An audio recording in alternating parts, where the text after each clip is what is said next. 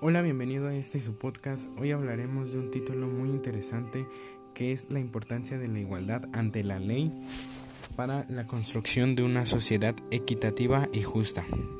Para comenzar y entender este tema, hablaremos de los artículos. Los tres artículos que usaremos son el primero, el segundo y el catorce. Estos artículos hablan sobre la igualdad y la libertad. Como dice el artículo 14, nadie podrá ser privado de la libertad y sus derechos, por lo que se debe de hacer y que claramente nos damos cuenta que no se respeta.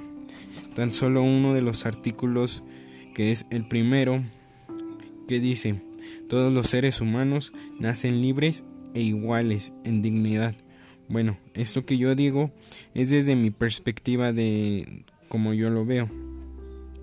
El artículo 2, pues todos sabemos que no se respeta. Un ejemplo para ver que no se respeta es la discriminación. Y bueno, para seguir vamos a ver qué significa la importancia de la igualdad ante la ley.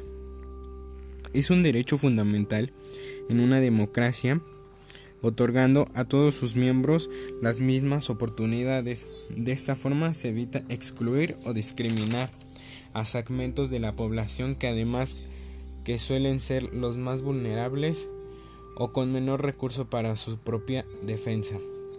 Gracias a esto tenemos una sociedad medio equitativa y justa. Bueno, y para terminar les hago una pregunta. ¿Alguna vez han sido víctima de algún tipo de discriminación? Gracias.